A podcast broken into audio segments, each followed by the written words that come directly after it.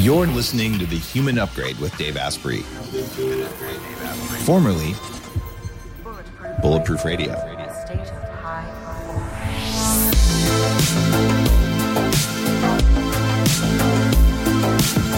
You're listening to The Human Upgrade with Dave Asprey. Uh, today is going to be a really, really cool interview because we're at somewhere around episode 1080, uh, depending on whenever this comes out. And I asked a guy who I really should have had on before now, someone I mentioned in my last book, in A Smarter Not Harder, who was guest number 17 on the show in the very early days of podcasting. And he is a PhD nutritional science holder uh, from back then, actually in 2012, and has been an assistant professor of health and nutrition at Brooklyn College. I've always liked the way he thinks mechanistically about biology, about nutrients, about what to eat. He's a biohacker from before the word biohacking came to be, which episode 17, when I was just getting that movement started, because he not only pays attention to how stuff works in the world and academic research and all that, but he hacks his own body, which is particularly interesting. So there are many people, uh, for instance, Dr. Nicotine uh, from Vanderbilt, has been on the show studying nicotine as a reversal agent for Alzheimer's disease, not smoking, but actually nicotine, for 30 years and has never tried nicotine one time in his life. I'm like, how can this be? So Chris Masterjohn is the opposite of that.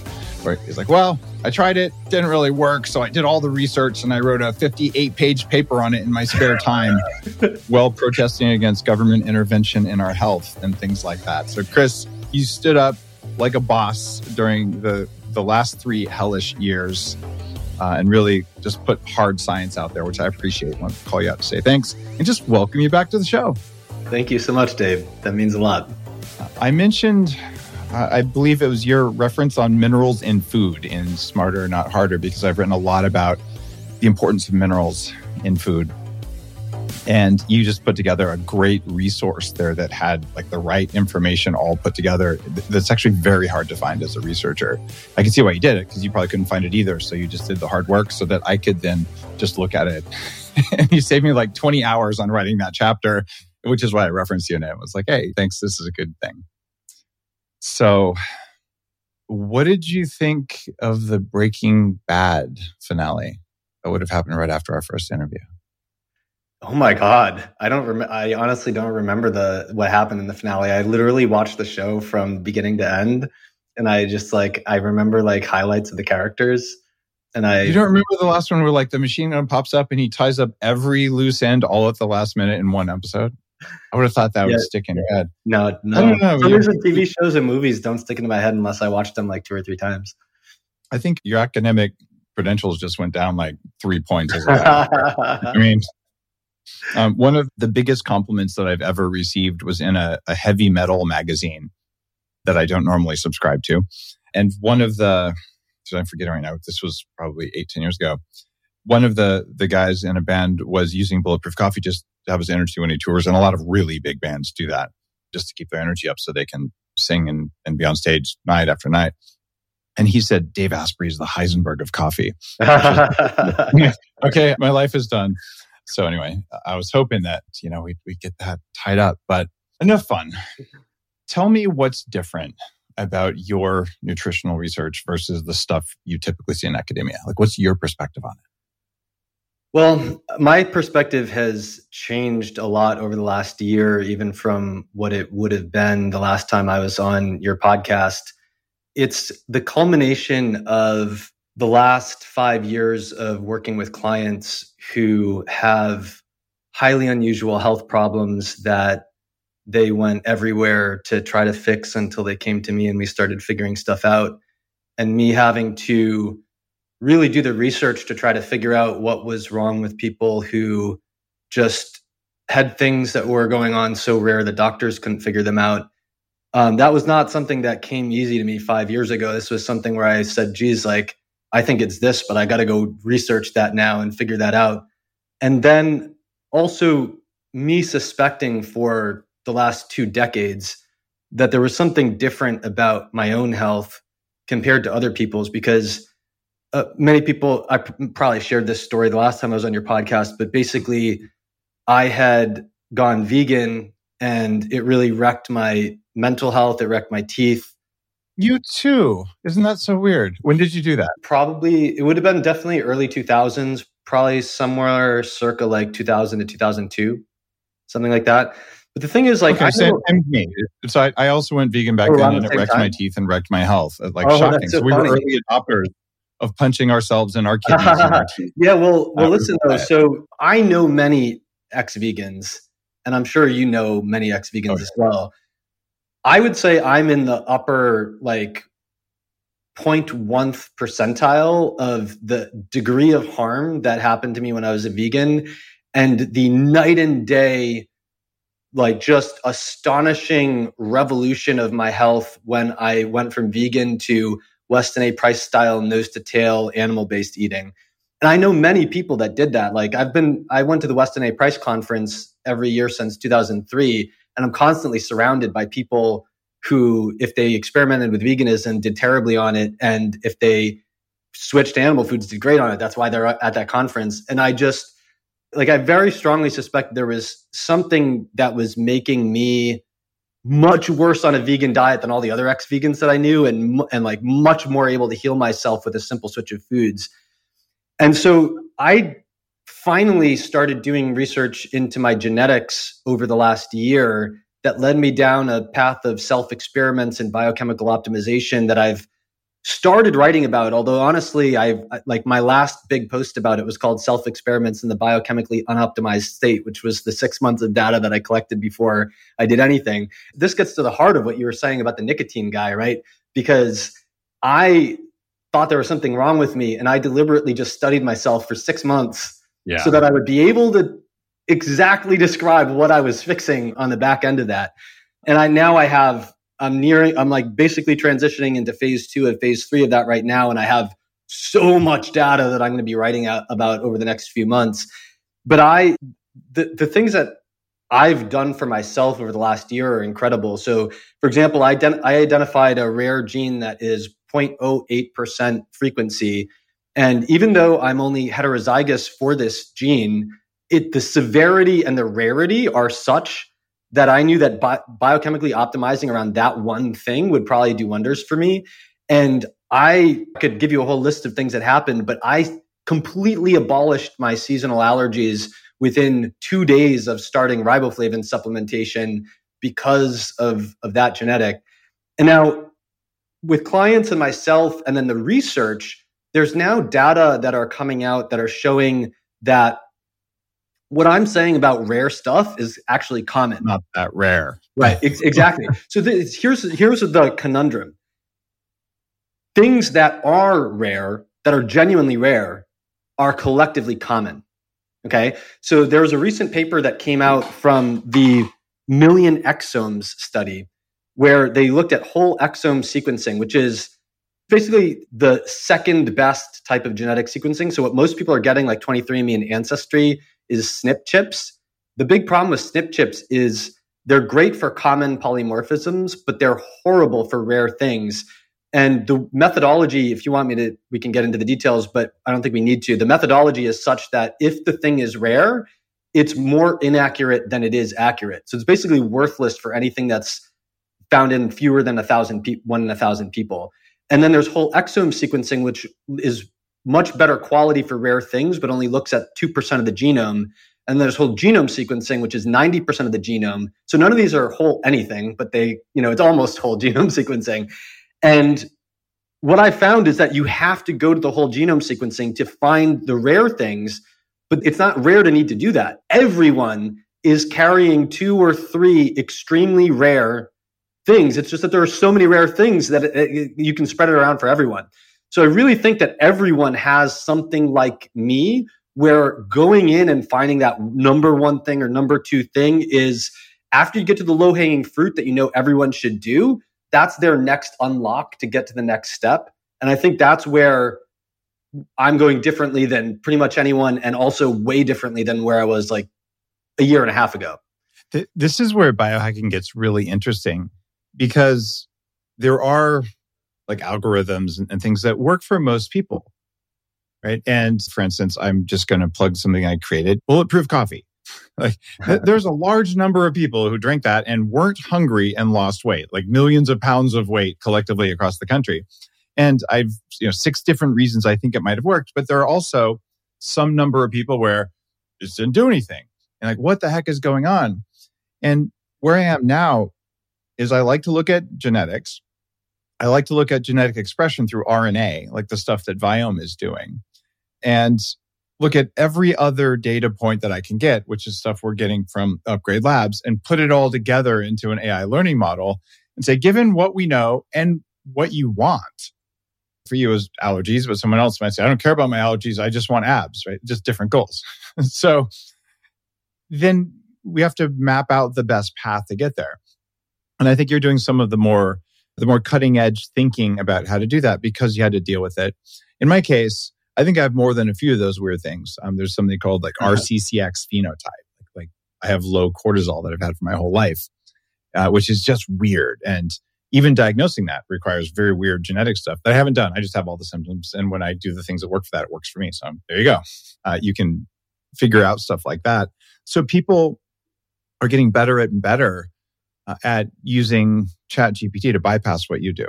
Uh, there was just an article today that came out where a mom who'd taken her son to see 17 specialists it like doesn't work goes into chat gpt asks around uh, puts in some mri data and comes back with a tethered cord syndrome and then gets it treated. So we're already getting to that point but we're 5% of where we can go and your way of thinking is unique from what i've seen. Thank you what if there was a way to level up your energy get rid of stress and take more control of your body welcome to quantum upgrade this is a new technology that taps into quantum energy to help you feel amazing. Quantum Upgrade has a lot of different products that help protect you from EMF and help activate your body's natural healing abilities. You can expect better sleep, more resilience, less stress, and better blood flow. The cool thing about Quantum Upgrade is that the products are backed by a lot of heavy duty scientific studies, and there's a new measurable upgrade. You can now use Quantum Upgrade to increase your consciousness levels between 1400 and 2200 on the Hawkins map of consciousness. If you don't know what that means, do some research because it's impressive, it's fun to learn about, and it's something that I've come to understand. Ready to try Quantum Upgrade? Visit quantumupgrade.io slash Dave for a seven day free trial. If you've been listening to the human upgrade for very long, you've heard about the science backed benefits of saunas like sweating out heavy metals and other toxins, and even a euphoric feeling you get from endorphins releasing from the heat. What if you could get those benefits anywhere without having a full sauna? Check out the BonCharge sauna blanket. It uses infrared light that heats you instead of the air around you. That means you get the same benefits at a lower heat. It also mimics the effects of intense exercise even burning up to 600 calories per session while you just relax. It heats up really fast, the quickest on the market I've found. I like it because it's really easy to clean, it has low EMFs, and it has the highest temperature settings. Plus, it's really easy to set up and stow away. I like to use it when I'm traveling and don't have access to a full size sauna. So, if you want the power of an infrared sauna to go, or from the comfort of your own home, go to boncharge.com slash Dave. That's B O N C H A R G E dot com. Use code Dave. They'll give you 15% off your BonCharge sauna blanket. I guess another thing that I would add that I think is important perspective mm-hmm. is there are a lot of things that you can look at. And so if you ask people what they want, you're going to get questions that are at surface level explanations. So I think a good analogy for this is the operating system versus the apps, right? Like if you're using your phone or you're using your computer and you're noticing a problem, you are not thinking about what's really genuinely under the hood, three levels beneath what you're looking at. You're thinking about like, why does PowerPoint shut down every time I open it up? Or like, why is Google Maps lagging and it thinks that I'm back there when I'm up here? And yes, you can always have problems that are in the software apps. But the reality is that because so many of us have at least a couple problems in our operating system, it's all the apps that are dysfunctioning. So we might notice our skin does not look shiny and smooth like we want it to. Or we might have an autoimmune condition, or we might be waking up in the middle of the night, or we might be fatigued during the day, or crashing after lunch. And you can go on and on down the list. These are all app level things. Right. And the real operating system, in my view, is the system of energy metabolism because if your cells cannot produce energy, they don't have the you're laughing because you see it the same way? Well, I'm just, yeah. I mean, most of my work has been around mitochondria as being at the root of things, which are energy metabolism. Like you fix mitochondria, autoimmunity goes away. You fix mitochondria, and almost every bad thing stops yeah, no, happening. I, I completely agree with that. Yeah. Yeah. But you're, I, I think that the mitochondrial centric viewpoint that you already had a little bit when we talked 10 years ago, you've become um, far more into that and certainly, I think I, I developed my mitochondrial fetish in about 1996 when I had chronic fatigue syndrome. And I'm like, my energy is so dead. Like, I feel really bad. I just need to have my energy back. And so I said, well, where do you get energy? And I started hacking on that.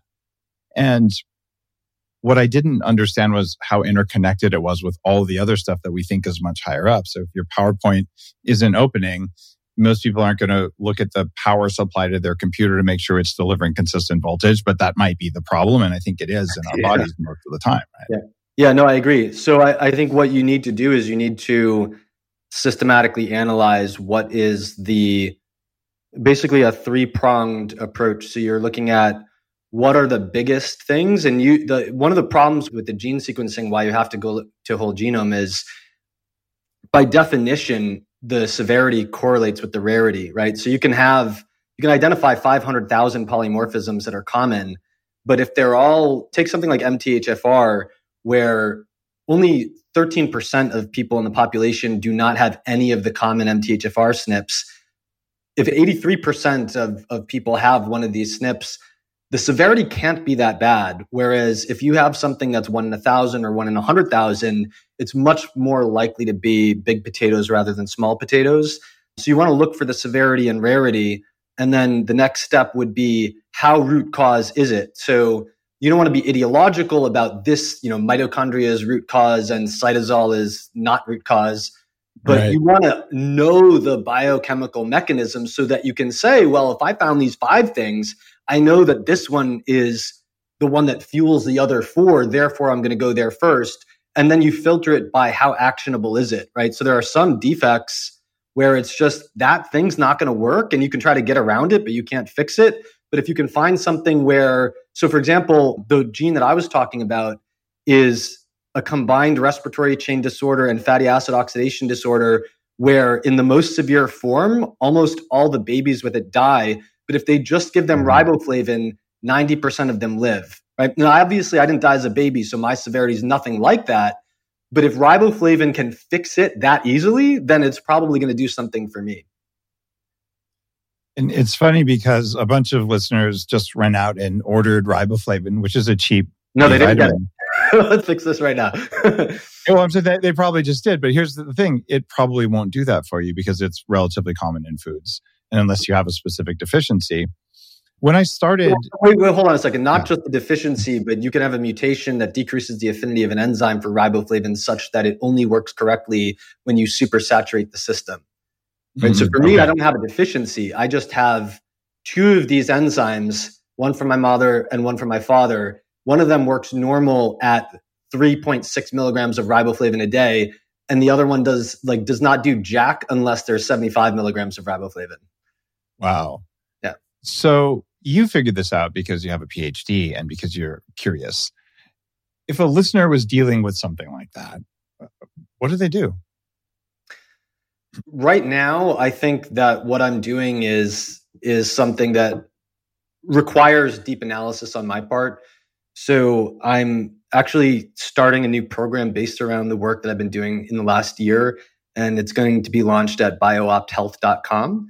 Um, okay. So I, I will, in the short term, I will be accepting people who want to go through that process with me. But obviously, this also needs to scale in a way where we can take what I'm doing and automate it in, I think, the way that you were just talking about. Yeah. And I think that there's a desperate need because I think this is something that affects approximately 8.1 billion people. And so scaling it is important. Well, the, I, yeah. I, guess on the positive side, it's 8.1 billion people and falling, right? we, well, we, we won't say we won't say why, but you no, know. I, I have I'm more optimistic about the scaling part. now we can scale it up. I'm just saying that the scope of the scale might not be as high because of some massive declines in, for instance, the expected lifespan of people in the U.S. Well, no, I mean I'm I'm optimistic yeah. about the pace of the scaling, which will reverse yeah. the anti-fertility trend. Uh, as, long as, as, long as, people stop listening to the public health authorities. Ah, that's the thing. When I wrote my fertility book before our first interview, uh, after I did that, people would say, "What about if, if you, you make people live longer? The world will have too many people." I said, "No, no, it won't. You just have to wait." Because fertility trends are so disturbing, and now it's you know 12 years later, and testosterone levels are half where they were before. So yeah, we've got to stop listening to the public health authorities you shouldn't rely on the government for your health. That's not their job. and uh, magically, when you do that, we'll probably fix it. But you can scale your knowledge in a new way, which is really cool. Yeah. Now, there's a couple points I want to go deep with you on. Yeah. And before we get to those, it, there's another common area that I want to explore with you. So I I did fix my mitochondria. I fixed tons of problems with my biology. I recovered from the damage that I did to myself with a vegan and then a raw vegan diet. At least mostly recovered. There's a couple things I'm working on, one of which you had a little data point that was helpful. But the other thing that happens though, when your body runs on such low energy for so long, small stressors feel like big stressors and end up creating behavior patterns and even trauma patterns. And people like me have been exposed to toxic mold repeatedly until you do the work on rewiring your stress response and your psychology, you'll walk into a moldy hotel room and you will feel like you're going to die, like a full on panic attack. Right. And it's also possible to walk into that same room to acknowledge that it's not a very healthy space and walk out without a panic attack. Right. So there's some degree of psychological rewiring that happens. And I think you need to have enough mitochondrial energy to be able to psychologically rewire. At least that's my experience at my neuroscience uh, clinic. What is your practice for rewiring your own uh, psychology? What do you do? That's fascinating that you brought that up because that goes very well with my own experience in ways that I haven't written about anywhere yet. So, my basic perspective on the psychology is that psychology is not all biochemical. There are absolutely elements where the way you think is important, the way you train yourself to respond is important.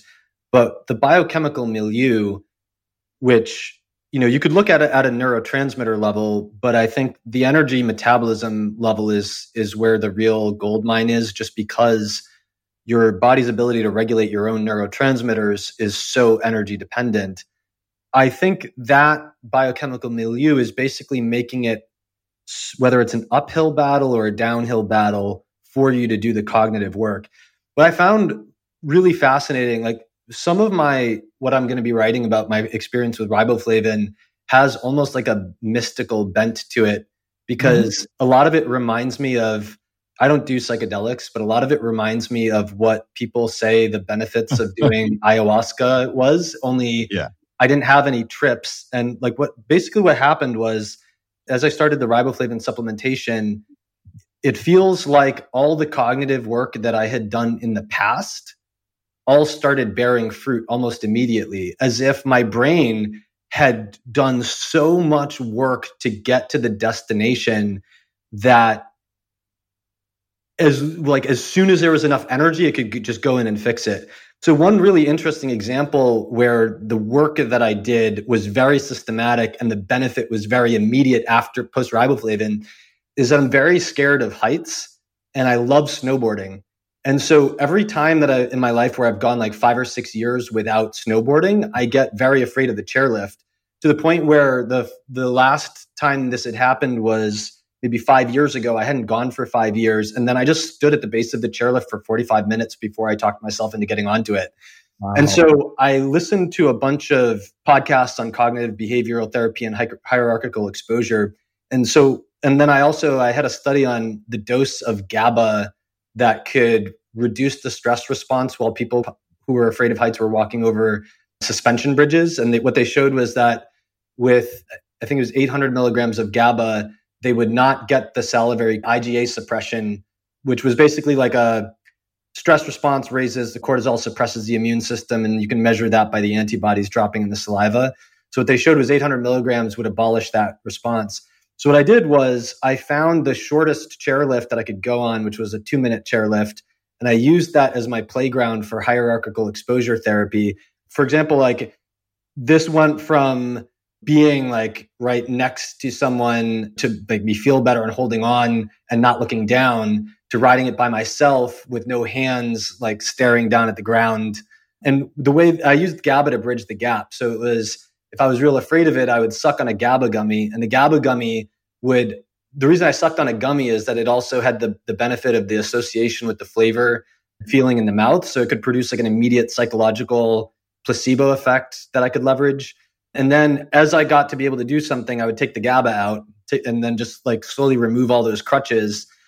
And so I did a lot of that work, but I'm telling you, before I started riboflavin this past season, I started snowboarding at the mall in uh, the American Dream Mall in Jersey. It was yep. like 45 minutes from where I was living in New York City. And so I would go there and they have this chairlift. And I was I was riding it by myself and practicing not putting the bar down until I went over the last jump in the terrain park. But I would always get kind of anxious and I'd like look back at the bar to make sure it was still there. I didn't go for a few weeks when I started taking riboflavin. I went back there and I was riding with other people and I'm like, well, I'll let them put the bar down. And people weren't putting the bar down. And then I was like, maybe I could do this. Oh no, what happened first was I'm riding on the chairlift and I'm just thinking about stuff and I, I forget to look where I am. And I looked down and I realized that the jump that I usually aim to put the bar down at had disappeared a long time ago. And I'm like, wait a second, where did my anxiety go? And so I put the bar down. And then I just started like just never put the bar down. And I don't recommend this for safety reasons, but to me it was like I immediately was riding it without the bar down. I was like, how how did where did what happened? And it's not that riboflavin just abolishes fears. It's that I did so much cognitive behavioral therapy that was saved up in my brain that my brain did not have the energy to realize the fruits of. And then once I fixed the energy problem, boom, all that work paid yeah. off. What if there was a way to feel younger for longer? Well, there is. Your body needs something called the NAD plus molecule to help you age well. When you're young, your body makes a lot of NAD plus, and that helps you make energy. It helps you keep your DNA healthy, absorb nutrients well, and it protects your cells from stress. But once you hit about 30, your NAD plus levels start to drop. The good news is that longevity scientists have found some things that can help, like niacin, niacinamide, and niagen. They help your body make more NAD plus even as you age. All three of these are in an amazing formula called Qualia NAD plus. Check out Qualia NAD plus risk-free for up to 100 days at neurohacker.com slash Dave15 to save an extra 15%. That's neurohacker.com slash Dave15, Qualia NAD plus. It's what I use. Everyone's talking about red light therapy beds, and for good reason. There's a company called ARRC LED that's building an entirely new class of LED devices. ARRC LED beds integrate proprietary scanning technology and frequency protocols to shape the delivery of six different wavelengths in dose optimized photobiomodulation. Yes, that's a lot of words, what it is, though, is that photobiomodulation improves the underlying energetics of the cells in your body. And those changes can benefit nearly every tissue and organ and system in your body. You change your cells and you change your life. For more information, visit arrcled.com. You nailed it with uh, fixing the energy problem.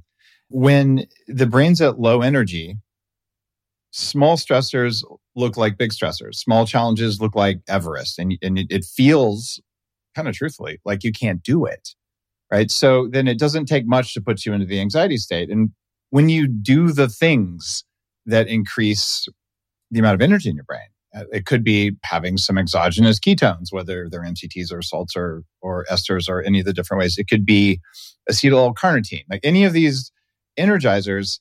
If you do that and then you do exposure therapy your capacity to experience something and then feel safety afterwards gets better.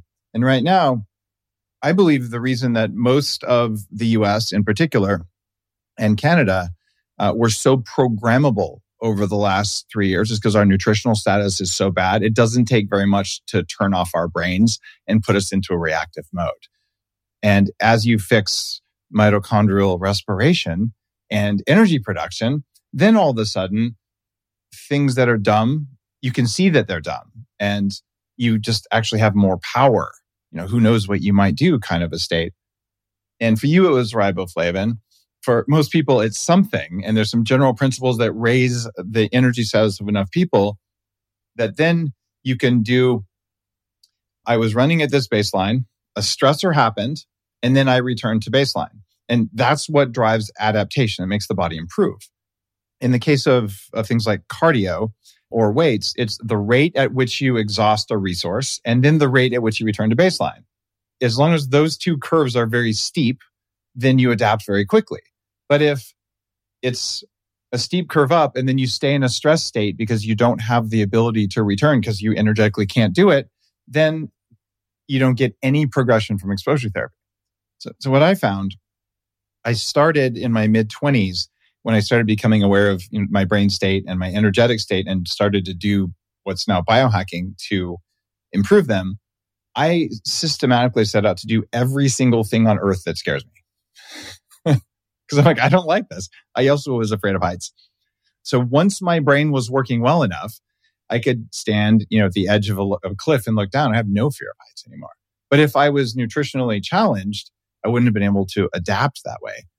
And when people come and do this kind of work at 40 years of Zen with neuroscience and EEG feedback, they intentionally induce a feeling of something that was a trauma and then they go into a certain state that you can learn that cancels out a trauma. But i have to feed them a very certain way and give them handfuls of supplements otherwise they can't do the work for the amount of time i need them to do it in over five days.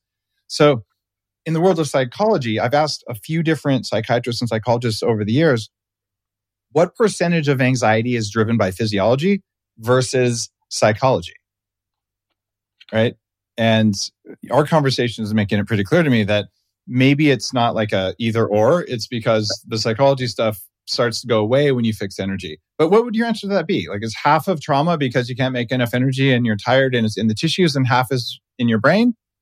Or yeah, I don't, I don't, I don't think you can put a number on it because for one person, it's going to be 70 30. For another person, it's going to be 30 70. And for another person, it's going to be 50 50 my default would just be to say like look everyone has psychological trauma of some sort and everyone has an energy metabolism problem of some sort and hardly anyone's eating perfect nutrition i think a large part of it is how much work have you done in one area versus the other because by the time someone's listening to a podcast like this they've probably done a lot of at least one type of work and so the question is like how far have they moved along right so if someone's optimized their nutrition 98% they're probably not going to get any psychological benefit from optimizing the next one or 2%. But if they've done no psychological work, they're probably going to get all the benefit from doing the psychological work. I, I guess, like, if I would just by default say it's probably 50 50, but at the population level. But when you're talking about individuals, it all depends on the context of where oh, they come from. Highly variable on an individual basis, for sure.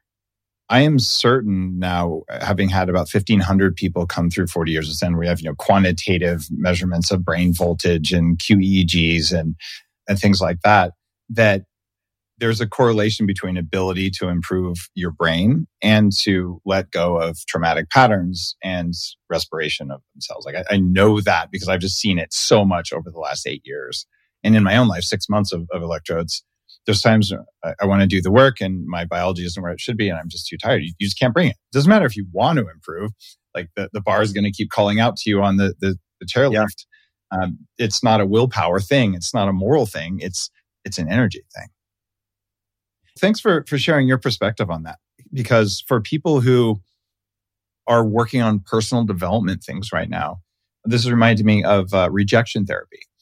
I think it was it UJ Ramdas. I'm pretty sure that's who it was who came on on the show a while ago. And at Upgrade Collective, if you guys remember, um, tell me. This is a guy who was so terrified of being told no. Uh, this is a very common fear That's where approach anxiety happens for guys or for women who just, you know, won't won't walk up and I tell someone, hey, you're attractive, you want to go out? Because like, oh no, they might say no, and then no one will love me, and it's the end of the world, and all this nonsense that our our meat operating system feeds us. Um, well, he decided he was just going to ask for ridiculous things every day until he got a no and wrote a book about it. And I interviewed him about it. And just ridiculous. Go to the donut store and ask for Olympic ring donuts. And they're like, okay, damn it, I was trying to get a no. That after 30 days, he was much less afraid of rejection. And trying to do that, if you've just breathed toxic mold and you've taken something that reduces your mitochondrial respiration and you're mineral deficient, you probably won't work. You'll just feel like shit at the end of 30 days. So there's something for everyone listening right now if you're going to do the personal development difficult work that is necessary to evolve as a human, you must pay attention to your nutritional status and your ability to make energy.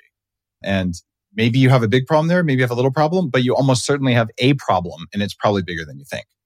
Would you agree? Yeah, I would definitely agree with that. Okay. This is fun to be able to chat with you about it because you have a, this cool way of thinking about it. All right, there's two things you've written about lately that made me happy. Actually, one of them made me scratch my head.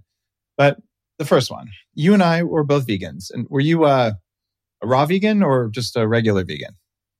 I was actually a soy zone vegan. So the Barry Sears wrote a book called The Zone Diet, and then he came out with a book called The Soy Zone. Yeah, I remember. I had been a fan of the Zone Diet before I went vegan, and so then when I found that he had the Soy Zone, I think that probably net hurt me a bit that I was trying to do the 40 30 30 with more soy protein. You know, I was using soy protein to make muffins and stuff, the flour, soy protein flour. I did it too back then. so I, definitely like if I were to do veganism again, I would do it better than I did it then in a lot of ways, but I would not do veganism again because it's not just that I did it, a bad job of it. It's also that it's just not very nutritionally robust. But well, even when you do a good job, it's a bad job nutritionally. Yeah, um, ex- exactly. that, exactly. That's what I found. I, I was running an anti-aging nonprofit education research group, interviewing top experts in that setting, and had every possible type of vegan food and blending tool and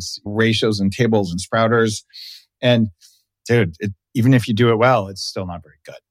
Uh, so one of the things I learned was that there's these multiple plant toxins and they're actually in chapter one of the Bulletproof Diet, which I think for a 2012 book was pretty groundbreaking. So I'm like, well, there's lectins, there's phytic acid, there's oxalate, there's histamine, there's mycotoxins and omega 6s. Like these are the problems we're dealing with in our food. Not all of those are from plants. Histamine is actually more from animals, but also from soy uh, and high protein plants. And I said, it's probably one of these or two of these that are slowing you down. So you should be aware of them. And I went pretty heavy on lectins and very much on omega 6, but I didn't pay as much attention to oxalates or phytates. And for listeners, if you haven't read um, my most recent book or any of Chris's work, phytates stop you from absorbing minerals or bind to minerals, so you can't do them. And oxalates, which is what I want to ask you about, oxalates are those things in spinach and in kale. And there's some debate about kale, but I've gone really deep on that. And yes, there's 33 milligrams of oxalate in uh, lacy kale. Same thing I said on the Joe Rogan show seven years before he quit drinking kale smoothies because of oxalates. so took a while to learn. and spinach is worse than kale, and raspberries are a problem. Sweet potatoes are a problem. Yeah, and, and I, I recommended sweet potatoes in the bulletproof diet because they don't have lectins anyway, and they have about the same amount of oxalate as white potatoes. Real quick, so, I once ate one to two sweet potatoes a day for a week, and I had a limp by the end of the week, and it went away within three days when I got rid of the sweet potatoes.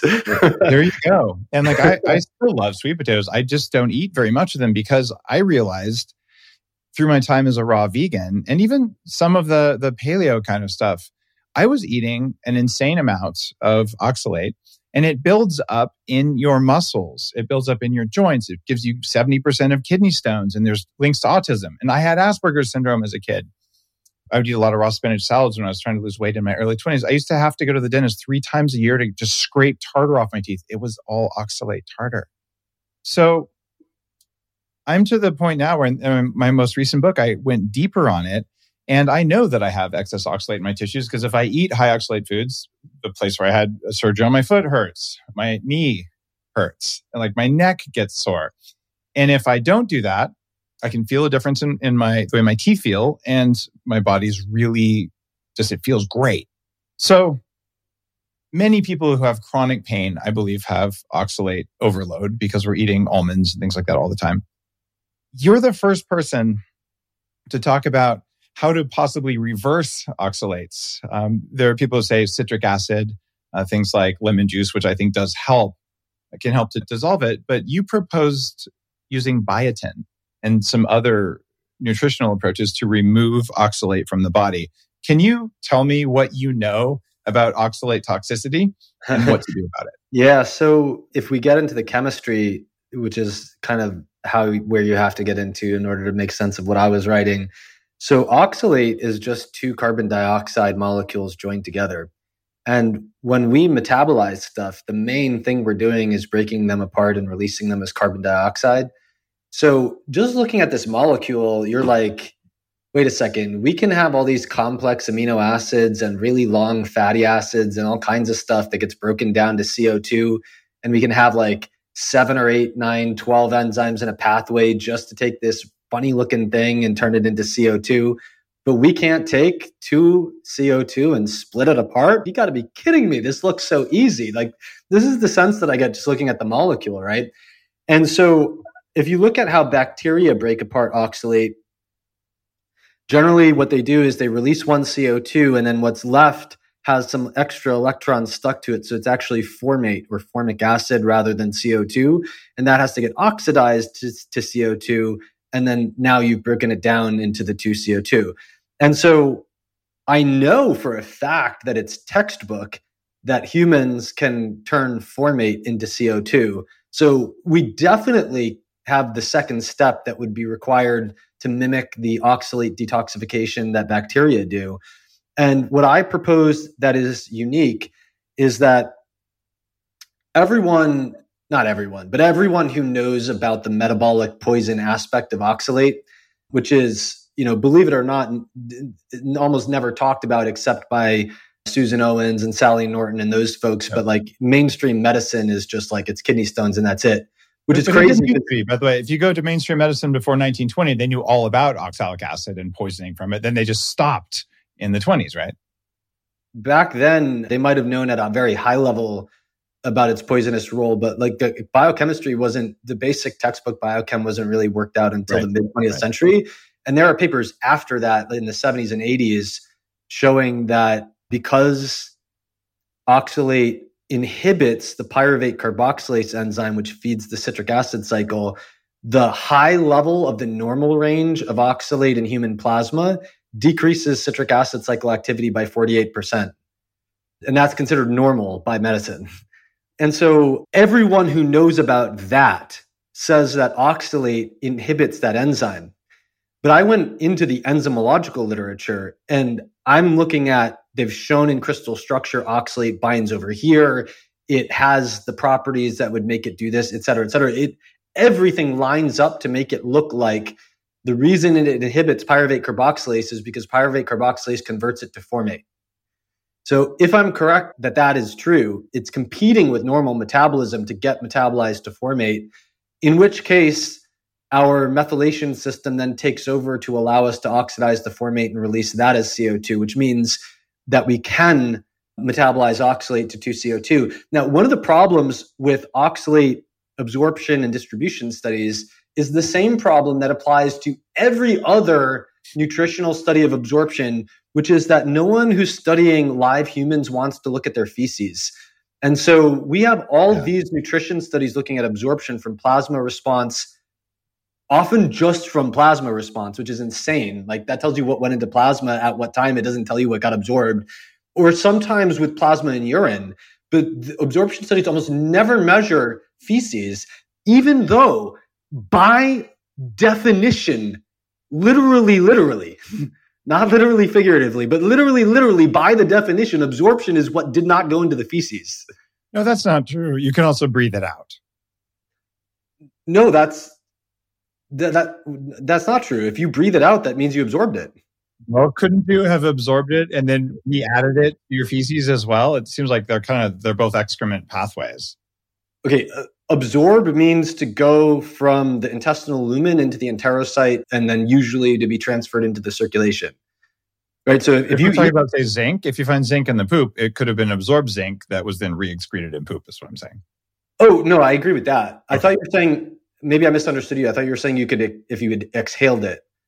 I'm saying if like if you exhaled it, Fair point. You absorbed it before you exhaled it, and in poop, some of what's in poop was absorbed and then uh, and then let go through poop again. Yeah, well, with zinc, it helps that we understand the physiology a, a little bit better than oxalate. So, like, we Mhm. know that there's an enterohepatic circulation of zinc. So, my, my if you if you never measured feces, you really have no idea if what you saw in the blood was the extent of the absorption. That's my point. So, so in other words, if I'm right that oxalate is routinely converted to CO2, that means if if the, if you study something and say like normally 10% is absorbed because of the plasma and urine response, it could easily be the case that 90% is absorbed and 80% is converted to CO2 if you never fed labeled oxalate to look for the label in the breath CO2 and if you never looked at the fecal Right. like you could it could be yes 10% or it could be no 90%. You, you have this question that runs through all of your thinking, which is what's really going on in there, which is so foundational. And, and my question is, if I do this, will I get this result? Because I want the result. And I'm really hopeful that someone like you is like walking right next to me going, I wonder why that is. And that you're going to do another layer of digging. Where I wanted to feel better now. And, and I want the mechanism, but I'm okay to have the mechanism next year. And you're simultaneously curious about both, which is unusual and cool. What what's your do you know your MBTI type? Do what? Do you know your MBTI type? Like the 16 personality stuff and the MBTI is the way Oh yeah, the that. Myers Briggs. I, I got you. Yeah, not, not you. You're an extroverted thinker and I'm an introverted thinker. I'm ENTP and ENFP right on the border. Yeah, interesting. So yeah, well anyway, I I think as I grow, I try to do more of what you do and and think about the effects that things will have, but I'm I'm always better off building the model and then learning from the people who study the effects on like how can I make the theoretical model more useful to people who are focusing on that. You're very good at model building, just in your writing and the things. I mean, I've, I've looked at your stuff on and off over the last 10 years, and you, you really have a unique perspective and you communicate it well, which is why I'm like, hey, we got to talk. So back to oxalate. My Yeah. supposition is that anyone who has been living off nuts and seeds instead of gluten, or anyone who's been living off grains, which are also full of oxalate, or buckwheat, or like me as a raw vegan, raspberries are quite high in oxalate. And I used to eat two boxes of raspberries a day when they were in season at the farmer's market. And I was in California. So it was like a lot of the year. And I had just terrible, terrible urinary problems. I'd have to pee 25 times a day. I went to the urologist. They put a camera where no camera should ever go. And like, we don't know. But I finally figured out the correlation with raspberries and I quit eating them. But I didn't also know, oh, here's the other things that I'm doing that also have oxalate. Uh, because I figured it was ellagic acid, which is in raspberries, and they are irritating because of that as well. So it turns out tons of people listening to the show who eat raspberries instead of blueberries and have to pee all the time, especially women with interstitial cystitis. Dude, step away from the spinach, kale, raspberries, almonds, maybe sweet potatoes, certainly beets, and a few other types of foods in there. And all of a sudden, like, oh, I don't have to pee anymore. But it gets stuck in there. And then you have this problem. And if you eat you know, one bite of something with oxalate, then, oh, look, my neck hurts the next morning. So, how do we guide people using most likely to work, given that there probably aren't enough studies, given what you know? Is, how much biotin do you take? How much citric acid do you take? You know, do you stand on one leg? Like, like what's, what's the best practice? So yeah, I mean, I only have anecdotes of people that have responded in the comments to the mm-hmm. articles that I've written to go on, and if I were to, and there's not a lot of anecdotes, right? Because it's like many people find this interesting, but very few people have a specific story to share about it. So when I wrote the article, the reason that I wrote it was in response to several comments on other stuff that I was writing about biotin, where people were getting oxalate dumping symptoms from biotin in milligram doses. In one case, it was someone who was getting it from five milligrams, or maybe it was two and a half, I forget. But in another case, it was someone whose kids did great on five milligrams, but got oxalate dumping symptoms on 10 milligrams. And if you look at Sally Norton's book, Toxic Superfoods, she has yep. a table of all the dumping symptoms as well as a table on all the different things that can help with dumping symptoms. And both and norton follows susan owens in arguing that biotin can help with dumping symptoms because the oxalate will inhibit the biotin dependent enzymes. Like i was just talking about pyruvate carboxylase that's a biotin dependent enzyme. And so their perspective is that if you have dumping symptoms you are poisoning your pyruvate carboxylase and that is a biotin dependent enzyme. So if you compensate for that with the biotin, you can help normalize your metabolism. But that does not explain why high dose biotin would elicit dumping symptoms in some people because they're like Owens and Norton are talking about why it would help. But I'm getting comments from people that are saying, I got the dumping symptoms from yeah. too high of a milligram dose of biotin. And so I think that what I'm saying can explain those milligram doses causing dumping symptoms because what would happen is you would clear the oxalate, it would go down, you'd stimulate more release, it would recirculate, and then you get the symptoms. In response to that, I found someone who had long standing, very highly sensitive to oxalate with joint pain and things like that on a low oxalate diet for like seven, ten years, something like that did not have zero symptoms. He was still at a point where he had symptoms and he was also very sensitive to slight fluctuations in his oxalate intake. And he added biotin at somewhere around 150 microgram dose over and above his existing diet. So maybe bringing his total up to say 300 micrograms a day. Which is a and, small dose. Well, it depends. Like it's very small compared to most of the supplements that are out there, but it's very large compared to food. Right. Okay. Which is this is the, the, way it is for many supplements, like the riboflavin for me, for example. Like I'm taking 75 milligrams, very low compared to the average supplement, very high compared to like you could not obtain that from food. I mean, my perspective is like a, a lot of these supplement doses have no rational basis whatsoever and are just pulled out of like either really poor interpretation of studies or are just totally random. And so, you know, as a result of that, you can have everyone missing the fact that maybe the ideal dose to help with existing oxalate symptoms is actually somewhere around 150 micrograms, which is if your diet wasn't irrelevant in the first place, then why not? Why would doubling the biotin in your diet not be irrelevant, right? Like if the 100 micrograms you, you can get when you eat a high biotin diet is doing something, then for sure an extra 100 micrograms is capable of doing something. And so to answer your question, I have three stories to base this on. And if you just try to pretend it's all reconcilable, I would say you get into trouble in the high milligram dose and you get help in the sub milligram dose. But uh, honestly, I doubt that's like true in a general case because even if you go to Norton and Owens, they're talking about milligram doses helping people with dumping symptoms. So I think it's one of those things where I believe that one in 30 people approximately have a requirement for milligram doses of biotin and everyone else needs microgram doses of biotin. That that makes sense. And and for our listeners, dumping symptoms means that when you eat a food that's high in oxalic acid and it forms these razor sharp crystals uh, that can cause gout and the kidney stones or vulvodynia or urinary problems or all sorts of weird things like rashes or what I used to get a lot of was these, I used to call them subcutaneous pimples, uh, like boils that take like a long time to come to the surface. That can come from these things forming uh, just very, very low in layers of your skin. So there's also like flushing, and there's a whole bunch of symptoms that could be caused by oxalate. But if you're not eating oxalate at all and your body starts trying to let go of oxalate, well, it can basically let go of some that then recrystallizes and causes symptoms again. And that's called dumping. And what I found was I, I actually was taking a lot of biotin, like 20, 30 milligrams of biotin, because I had 10,000 individual hair follicles a few years ago moved around on my head because I'm going to lift 180. I want to have my hair. and I said, all right, I'll, I'll do some more biotin there. And I did for the first couple months get those sort of deep skin things. And then they stopped. And I feel like I do really well on that kind of a dose, but I played around with more or less or not taking any. And the moral of the story here is the inverted U shaped response curve is common in drugs and in vitamins and in nutrients. And, and, for listeners, what that means is if you're too low, you don't get very many results.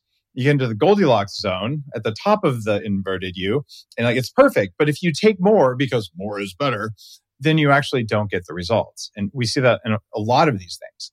So I don't know how to exactly tell you when you're listening, hey, this is the right amount of biotin to take. But if you've been vegan or you've been eating a ton of nuts and seeds and kale and all that kind of stuff, especially green smoothies, the beginning lethal dose of oxalate is about uh, five grams a day, and you can get one to maybe one and a half grams in a really big spinach kale smoothie. And there are at least a few cases of people who've gone on green smoothie cleanses that are all spinach and kale, ending up in the hospital or even dying after a week or two doing that. Because like this is a thing that is is toxic to our kidneys, especially.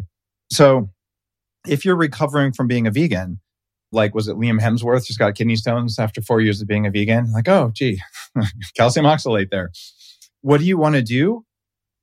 Well, it feels like some amount of biotin. To your point, maybe start with micrograms and move up if you need to. And there's a pretty clear case for lemon juice, like the lemon juice and salt water in the morning, citric acid helping certainly with symptoms. So I do about a half a cup of lemon juice a day in smoothies or just in water and things like that. And I am actively working on lowering the amount of oxalate in my system so that I can eat sweet potato fries when I want to. Any other advice for me?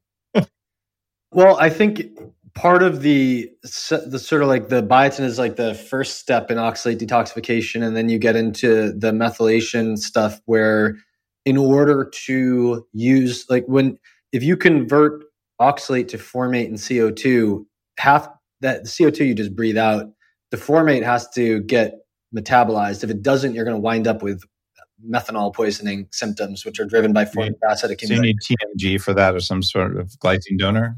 So, like the biggest thing that you need is a very well recycled folate cycle. So, what you want to happen to the formate is that there's actually several fates of the formate, but one of the bottlenecks will be can you use that formate to become the to donate the carbon of what becomes methylfolate and so one of the problems that you could have is a b12 deficiency where your methylfolate does not pass the methyl group to the b12 because it's not there and then the methylfolate accumulates and then you have no more unmethylated folate to move that carbon from the formate so you can have folate getting stuck in eh, somewhere in that folate cycle because there's a missing other nutrient. And that's, you're really looking at most of the B vitamins play some role in making that happen. And then the other enzymes that act on that are the aldehyde dehydrogenase enzymes, and, and zinc can be helpful there. It starts to get complex, which is why you know, when people attend your master classes or, or read your stuff, well, you might have to do this, you might have to do that. What I've found with a lot of these things, like there's an 80 20 principle.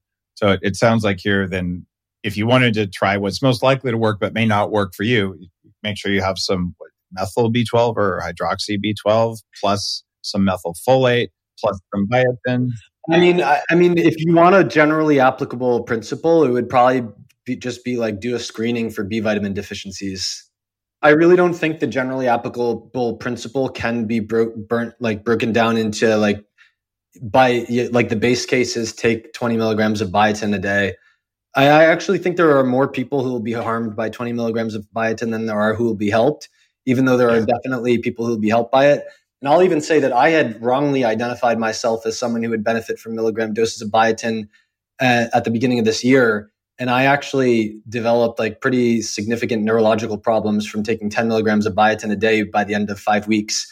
So I'm quite sensitive to the possibility of people kind of playing with fire when they're just taking what is definitely a, like it's definitely an edge case to need 20 or 30 milligrams of biotin a day. I, I can almost guarantee you that, and maybe you already know this, but I, I can almost guarantee you that you have genetic mutations that are, you know, one in 200, one in 30, one in a thousand or whatever that where like the high dose of biotin is normalizing an enzyme that in other people does not need that dose. And so what you're talking about is very much a one in 30 people phenomenon. And so if you're talking about like the other 29, it's like you should just like look at a list of B vitamin symptoms and like have your doctor run a panel of B vitamins on the screening or do it yourself. And if if you didn't want to spend money on that, there's these two weird foods that are on the bulletproof diet that we've eaten for a while: egg yolks and raw beef liver, full right. of B vitamins, full of biotin. And uh, as long as you're not eating raw egg whites, which deplete biotin, and you say you, you cook your whites a little bit soft, you'll probably like like again we're playing the rules here. That's probably going to work. But if it doesn't, it means that you need to do more of those, uh, more of that kind of work. Yeah, for sure. What about chelation therapy? Because I've seen some people talking about how the calcium that forms in your arteries is actually calcium oxalate. So these are depositions here. This is for calcified plaque, not soft plaque, which comes from gut bacteria uh, metabolites. So if you do chelation therapy, like with EDTA intravenously or rectally, that dissolves the calcium, what happens to the oxalate? I don't think that would even work. If you've got crystals, EDTA, I don't think is going to be very effective at removing crystallized calcium oxalate deposits in arterial plaque. So, whenever you have a crystallization phenomenon, it's an exceedingly simple calculus of calcium. But you know, you go back to a general Chem 101 class. If, if people are forgetting this, look at the Wikipedia page for Le Chatelier's principle. It's if you have a reversible reaction, A plus B equals AB, then it can go in either direction. And so if you increase A, you get more AB. And if you decrease A, you get, it goes the other way, right? Like mm-hmm. all you have to do is decrease the circulating concentration of free oxalate and you will drain calcium oxalate crystals. And, and so I, I don't mm-hmm. see why on earth you would risk mineral deficiencies with intravenous EDTA when you could just eat less oxalate No, you wouldn't do it for oxalate. You would do it for calcified arteries or because you have lead poisoning. Yeah, but you you said what if those are calcium oxalate, and so I'm I'm addressing that. But I mean, if they're not calcium oxalate, they're calcium phosphate, and the principle is exactly the same. Like you should stop eating processed foods full of phosphorus additives. Um, yeah. you, you, know what I'm saying? Like the, yeah. the calcium the, in conventional medicine, they'll talk about, especially with people with kidney disease, they'll talk about the calcium phosphate product of the blood being the key driver of soft tissue calcification, that literally means the product like in elementary school math, where you multiply the concentration of calcium times the concentration of phosphorus, and the product of that, right? What, something just sum is adding, product is multiplying. The product of multiplying those two numbers together is the driver, not just of the calcification, but also the decalcification right? Because that's a reversible yeah. reaction that follows Le Chatelier's principle. All you have to do is decrease the calcium phosphate product in the blood. You will drain those things right out there. And now I, I happen to think atherosclerosis is a little bit more complicated than that because you oh, have nucleating factors driven by cell death and all things like that. Sure. But I just feel like EDTA should not be a first resort.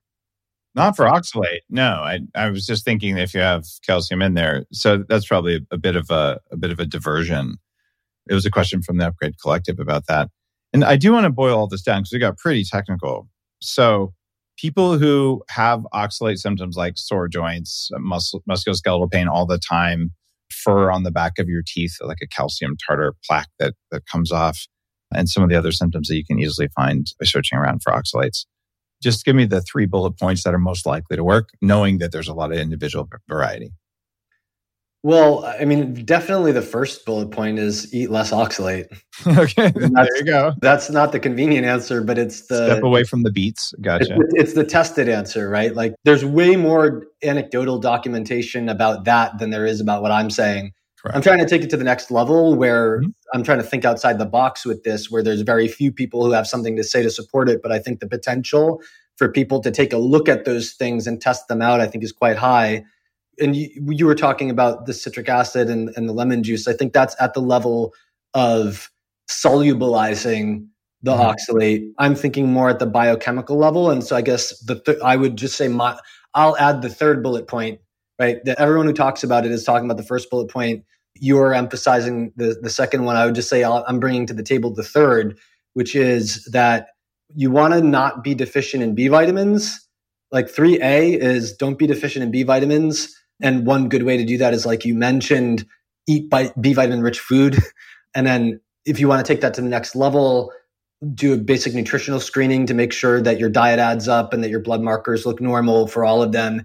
And then step 3B would be if you want to take that to the next level, you can try supplementing with certain ones that have some anecdotal support like biotin, but you probably want to stay in the lowest dose you can get easily on on the market is like 600 micrograms. So maybe start with that, test it out. As you were saying that you got that U-shaped curve, if it's not working, you don't know whether that's because the dose is too high or too low. So give it a little bit of time, like open up the capsule and cut it in half and see if that works or see if doubling the dose works for you to just okay. to get a sense of where you are on that curve before you try something else. And then try things one at a time and see if you get something that helps. Try layering in some of the other things like B12 would be my next step and folate would be very important as well but really all the pretty much all the B vitamins play some role in okay. that process. Okay, so we're going to say stop eating high oxalate foods. You, you, won't get away from all oxalates; just eat lower ones. Yep. And you're going to say lemon juice, and you're going to say broad spectrum, probably methylated B vitamins or a B vitamin test would be your top three recommendations. Yeah, methylated is not important. What you're actually after is the unmethylated form of folate, which does not mean that you want to take folic acid but it does mean that you're not trying to like stuff methyl groups into the system to get better methylation. It's just that a third of people who are going to follow this protocol need methylated B vitamins. so we might as well, well yeah, I'm not I guess I'm not trying to say that you don't want methylated B vitamins, but I'm just saying like th- this particular application is not a reason to take say methylcobalamin versus hydroxycobalamin. Yeah. Agreed. It, it's just like given that hydroxy will work for almost everyone and uh, cyanocobalamin won't work for a lot of people. I just always recommend this. Um, yeah, do, no, that that makes sense. I'm not a big fan of okay. cyano for sure. I do want to call out to uh, Viome, and you know, full disclosure, I, I'm an advisor for a long time and an early investor. My Viome test shows that I, in fact, the only metabolic pathways that aren't working well for me right now are my oxalate pathways. So they're doing something, and I haven't had a chance to talk to the research team there about how they're determining that. And it could just be from bacteria in the gut, but the science I've seen says that gut bacteria in humans don't contribute much to reducing oxalate in the diet. So, but apparently they can see it somehow, and I don't know whether a mechanism is for that, but that's another way of testing it. All right. Well, I think we've uh, we've beaten the oxalate crystals to death, and hopefully now, if you are a uh, person who was a vegan or replacing healthy animal based foods with unhealthy oxalate rich plant based foods because you thought it was good for you, by now you're actually a former vegan, and I congratulate you in moving into a stronger future where you can be less anxious, as we talked about earlier, because now your metabolism will work. So you'll be able to deal with your fear. And then you'll stop yelling at people about eating healthy animals. There. Did I trigger anyone? How about we trigger some biohackers? You up for that? All right. Okay. Where do you want to start? Sometime around the late 90s, because I'm an old school anti aging guy and hang out with people three times my age when the first papers about methylene blue came out, we were very cautious on dosing. It took one drop diluted in you know a vial of water, and you just have one little bit of that to enhance mitochondrial function. And over the years, the amount that's been recommended has gone up and up. And you've seen pictures of me uh, with a blue tongue experimenting with methylene blue. I've had it intravenously, even, uh, which can have really good effects with light therapy. And I, it's a an interesting compound. I also know um, that it's an MAO inhibitor, which means it's an antidepressant, which means for people who take ayahuasca or DMT, you should know that if you're a biohacker in doing that, that could kill you because it can cause serotonin syndrome where your blood pressure goes through this. And if you're one of the jungle shamans who listens to this, who's trained with the Shipibo people or something, you know who you are you should also ask your clients if they're using uh, methylene blue and take it off the protocol. And if you're a neo shaman who isn't trained with Aya, but you've done it five times and now you're offering it to people, number one, you should go meet a jungle shaman. And number two, you should also ask your clients about methylene blue. So that's a little side note.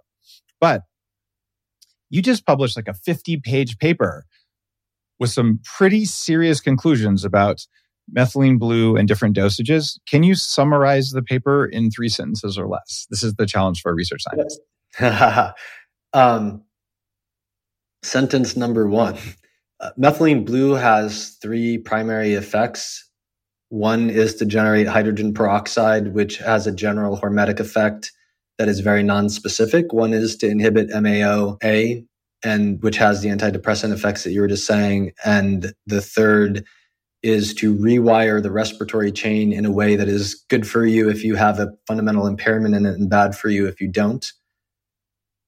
That's one sentence. I mean, that's basically that was, it. So that was a damn good summary. Uh, that was the yeah, most yeah. concise thing I've ever heard you say. Let, us let's, let's well, break. I spent a lot of time on that article, so I, I'm very good at like summarizing things that I've gone very deep into. But for me to say something simple is on the back end of me computing down the real the 58 pages into right like before I write out the 58 pages I can't write a summary but after I make the 58 pages and I spend my own time digesting it I can think of oh this is the simple way to put it so the practical implication of that is because it's an antidepressant, you have to be very careful about interpreting your experience. You can't just say, I feel better, because maybe you feel better because you're killing off your anhedonia from some unrelated thing the fact that it generates hydrogen peroxide raises the question of is this really a specific benefit over on top of the other hormetic stressors you can add? Let me help to structure. Let, us go through each one individually, yeah, okay. which will be useful for people to understand this. But Upgrade Collective, um, one of the words dropped there, and he was saying if you have specific mitochondrial problems. So, number one, methylene blue creates hydrogen peroxide, which makes your cells stronger because they become better at making their own antioxidants. You could also do IV hydrogen peroxide, which is something that I read about from Frank Shallenberger. But so that there's probably a beneficial effect from that. Would, would you agree that it's probably not harmful at those doses just from a hydrogen peroxide perspective? When you say those doses, what are you talking about? Oh, even if you're taking antidepressant doses, which are the higher ones, you're not going to get that much hydrogen peroxide that is harmful. So it'll probably just be a hormetic stressor. Um, I yeah, I don't I don't agree with that. I think at okay. I think at 200 milligrams a day, you have a wildly variable response. So one of the things that concerns me is that in the phase two Alzheimer's trial, there was a 5.6 fold increase in reported injuries from falls, despite no benefit in any of the Alzheimer's trials to the Alzheimer's. And there's a whole body of literature mm-hmm. critiquing the doses used, but the, but you asked me about those doses, right? So I'm very concerned about up to 5% or so of people getting neurological harm from 200 milligrams a day. Because they're getting too much hydrogen peroxide in the brain.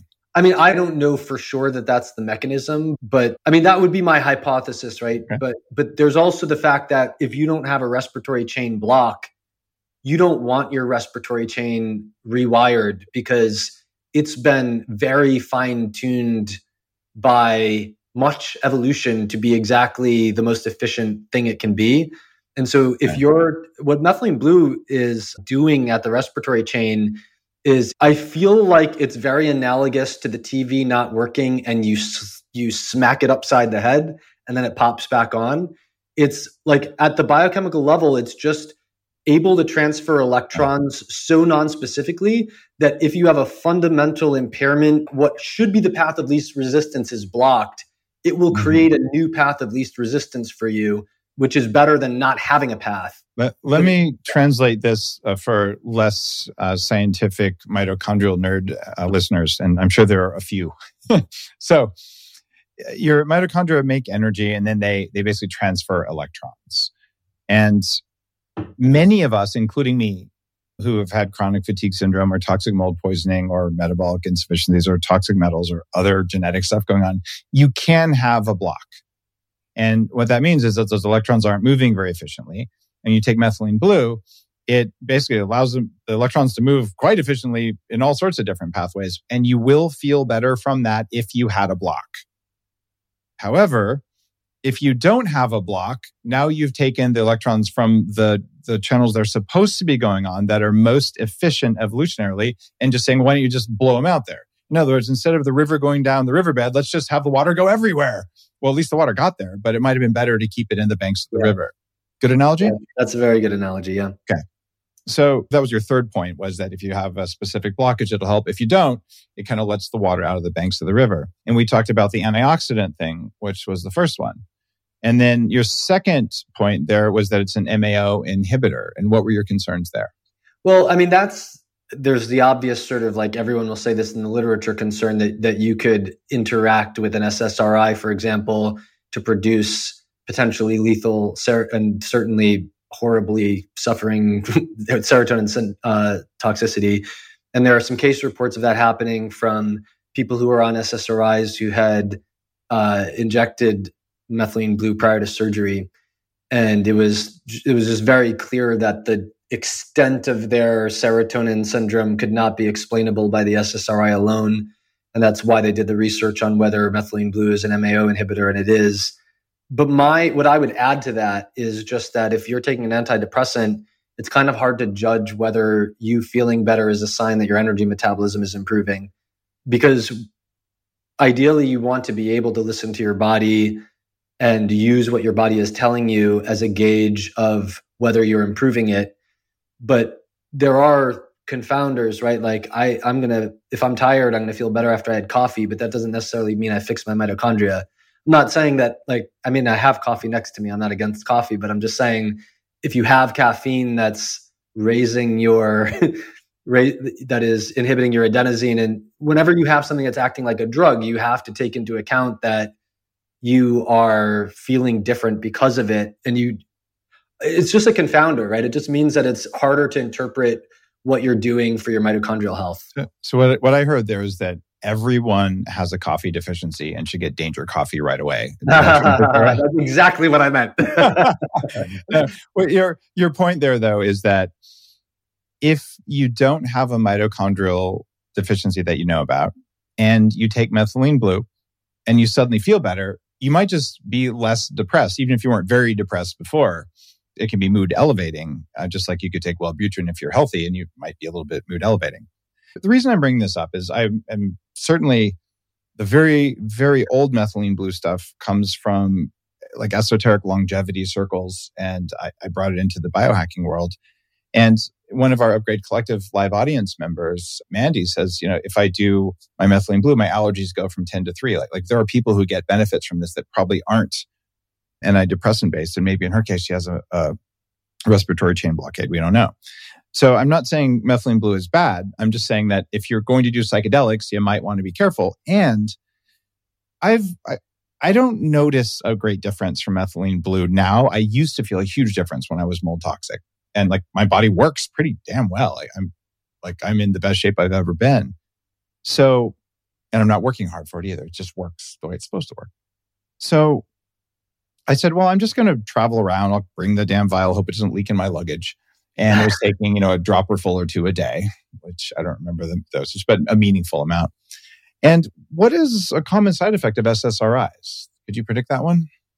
Well, with respect to the serotonin syndrome, mm-hmm. it's generally a mix of like just feeling sick. So you like throwing up could be part of it. Having a fever could be part of it. A general. Thank goodness I didn't go there. I mean, serotonin uh, syndrome, your heart rate goes up, blood pressure goes up. Yeah, general, like, general overstimulation of all the systems is is like the general response. I, I could have probably handled that. I don't mind stimulated systems. It was the other side effect that so many people on SSRIs don't read the literature about. It's ED so for this month, I'm doing that. I'm like, what is going on? Like, where's the morning kickstand? And so I found a correlation between, you know, a dropper full or more of methylene blue and waking up without a kickstand. And that wasn't a very pleasant side effect. So if you're taking methylene blue, I'm not suggesting that you stop. I'm suggesting that you read Chris's 50 uh, something page paper where he, he makes a really convincing and well thought out scientific case that if you're feeling it, either it's because you have a substantial problem with your mitochondria or it's because you're taking antidepressant and you don't know it. I still think it's useful for phototherapy. If you have problems with your bladder, you should probably have someone hit it with red light therapy. That's probably an antimicrobial effect. I think so too. Because the, the combination with light is it makes it extremely antimicrobial. Awesome. Well, Chris, you've definitely over the last 10 years done a lot of really curiosity driven research, which sometimes seems to be missing from academia these days. We're like, I wonder why that is. It must work this way because it works. It has to have a reason for working and steps on how it works. So I, am uh, definitely a fan of your work. Which is why I mention it, well, in episode 17 and now episode 1000 and whatever, but also one of my books, because like you've, you've really thought about it. You know a lot about minerals and metabolism. And if people want to learn more about the kind of stuff you're doing, uh, what's the best place for them to go? Well, the best place if they really want to dig deep into the biochemical optimization program is my website that's going to be launching by the time this podcast comes out, which is bioopthealth.com. And then, of course, all my personal writings at chrismasterjohnphd.substack.com. You got it. Um, bioopthealth.com and chrismasterjohnphd.com. Uh, and once I said at the beginning, but you were very evidence based during the three years of uh, government occupation of our immune systems. And just uh, again, uh, thanks for that, uh, because not, not a lot of people stood up for you. Well, on the, on the topic of what we've been covering, not injecting yourself with a mitochondrial toxin is also helpful. yeah, that should be somewhere in the top 10 list of biohacks. not punching yourself in the face with needles. Yep. yeah, well, th- thank you very much. I, I appreciate the appreciation. If you like today's episode, you know what to do. Keep biohacking. And you leave a review, you could check out Chris's work. Or if you really liked it and you really like amazing coffee, you could head on over to dangercoffee.com. And every time you pick up a bag of my new coffee full of trace minerals, it does help to support the show and having cool conversations like this. I appreciate your listenership. You're listening to The Human Upgrade with Dave Asprey. The Human Upgrade, formerly Bulletproof Radio, was created and is hosted by Dave Asprey. The information contained in this podcast is provided for informational purposes only and is not intended for the purposes of diagnosing, treating, curing, or preventing any disease. Before using any products referenced on the podcast, consult with your healthcare provider, carefully read all labels, and heed all directions and cautions that accompany the products. Information found or received through the podcast should not be used in place of a consultation or advice from a healthcare provider. If you suspect you have a medical problem or should you have any healthcare questions, please promptly call or see your healthcare provider. This podcast, including Dave Asprey and the producers, disclaim responsibility for any possible adverse effects from the use of information contained herein. Opinions of guests are their own, and this podcast does not endorse or accept responsibility for statements made by guests. This podcast does not make any representations or warranties about guest qualifications or credibility. This podcast may contain paid endorsements and advertisements for products or services. Individuals on this podcast may have a direct or indirect financial interest in products or services referred to herein. This podcast is owned by Bulletproof Media.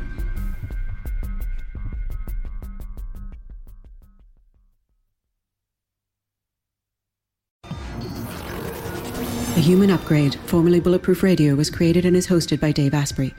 The information contained in this podcast is provided for informational purposes only and is not intended for the purposes of diagnosing, treating, curing, or preventing any disease. Before using any products referenced on the podcast, consult with your healthcare provider, carefully read all labels, and heed all directions and cautions that accompany the products. Information found or received through the podcast should not be used in place of a consultation or advice from a healthcare provider.